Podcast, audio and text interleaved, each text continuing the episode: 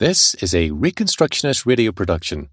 Please visit chalcedon.edu forward slash store to download this book or purchase a physical copy.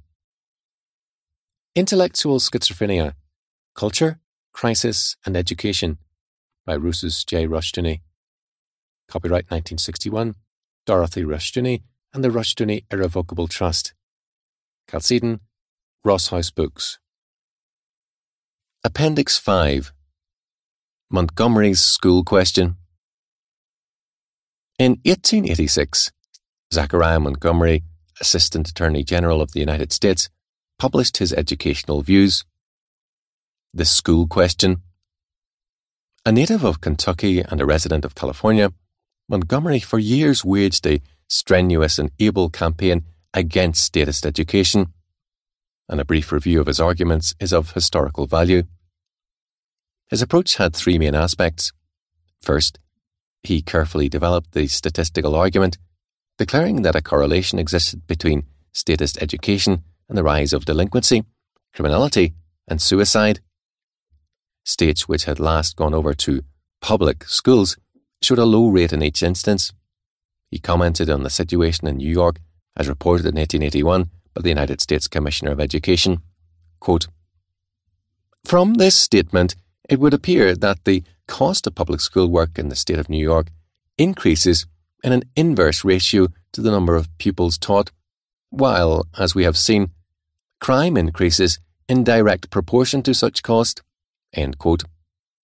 Second, Montgomery challenged the right of the state to enter into the field of education, in that this was a parental concern the children did not belong to the state, and the implications of statist education were definitely that they did, and Montgomery quoted educators to that effect. Montgomery felt that, quote, there is no kind or degree of communism so utterly revolting as that which, for educational purposes, virtually asserts a community of title, not only to the property, but also to the children of the private citizen Yet, this, unfortunately, is the communism of America. A communism having for its main trunk an educational system the most ruinously expensive and the most demoralizing that the world ever saw. Montgomery was fearful of the implications of the developing statism. He called attention to the changes in definitions of such words as constitution, union, and federal in Webster's dictionary from 1859 to 1886. In 1859, for example, Webster defined constitution thus quote, In free states, the Constitution is paramount to the statutes or laws enacted by the legislature, limiting and controlling its power. And in the United States, the legislature is created and its powers designated by the Constitution. End quote.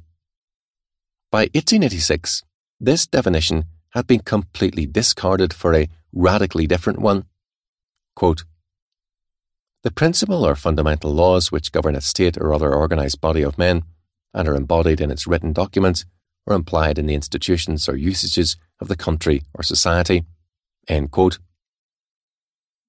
terms of this amended definition, Montgomery observed, quote, The rising generation no longer look upon the written constitution as a source and limit of legislative power, but, on the contrary, the mere usages of society are raised to the dignity of constitutional law. Third, Montgomery believed in private education as the means of furthering the life of the state, school, and church. Although a Roman Catholic, he was militantly opposed to any attempt by that church, or any church, to secure public funds for parochial or private schools. In that this was as statist a course as outright state schools, in that it implied that the children were the state's concern and belonged to the state rather than parents. Quote, we utterly deny that the state has any children. It is true, by a fiction of the law in use in England, bastard children are sometimes called the children of the people. And if one intends to say that the property of the state should bear this burden of educating the state's bastard children, we shall urge no particular objection. But then the question arises What is the property of the state? Surely it is not the property of the private citizen. If the state owns all the property which we have heretofore supposed belonged to individual citizens, the reign of communism has already begun. If, as seems to be claimed, the state owns all the children and all the property too, we can see no good reason why she may not, and ought not, in common fairness, to make an equal distribution of her own property amongst her own children. After all, this is the true theory upon which rests this communistic system of public schools. Lest some argue that in an enlightened or Christian state these dangers were not as real, or limitations as necessary, as in pagan or pre Christian societies, Montgomery made it clear that Christianity gave no new rights to the state, nor any additional powers, and that no pagan prince ever gained any new right over his subjects by baptism. An attempt was made by Senator Ingalls of Kansas to block Montgomery's appointment in view of these opinions, but the move failed thoroughly, and he served during Grover Cleveland's administration. The issues with regard to education were not as clear cut in Montgomery's day, in that local control of schools was still so strong and transportation so slow that the state and its power sometimes seemed very remote. Thus, while he had extensive support, his effort failed. In the minds of too many people, the implications of statism were not yet sufficiently apparent for the warning to seem other than alarmist. The Reconstructionist Radio Podcast Network brings to you a complete lineup of podcasts where you will hear practical and tactical theology our desire is not simply that you consume our shows, but that you also live out your faith in every area of life. We can talk all day long about these things, but if we fail to put them into practice, then we fail as ambassadors of Jesus Christ our King. Subscribe now to your favorite Reconstructionist Radio Podcast Network shows, or you can subscribe to the Reconstructionist Radio Master Feed, where all of the content we produce including the audiobooks and audio articles, will pop up as soon as they are available.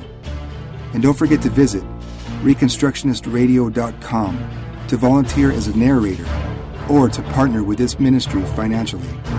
May the Holy Spirit stir you into action for Christ and His kingdom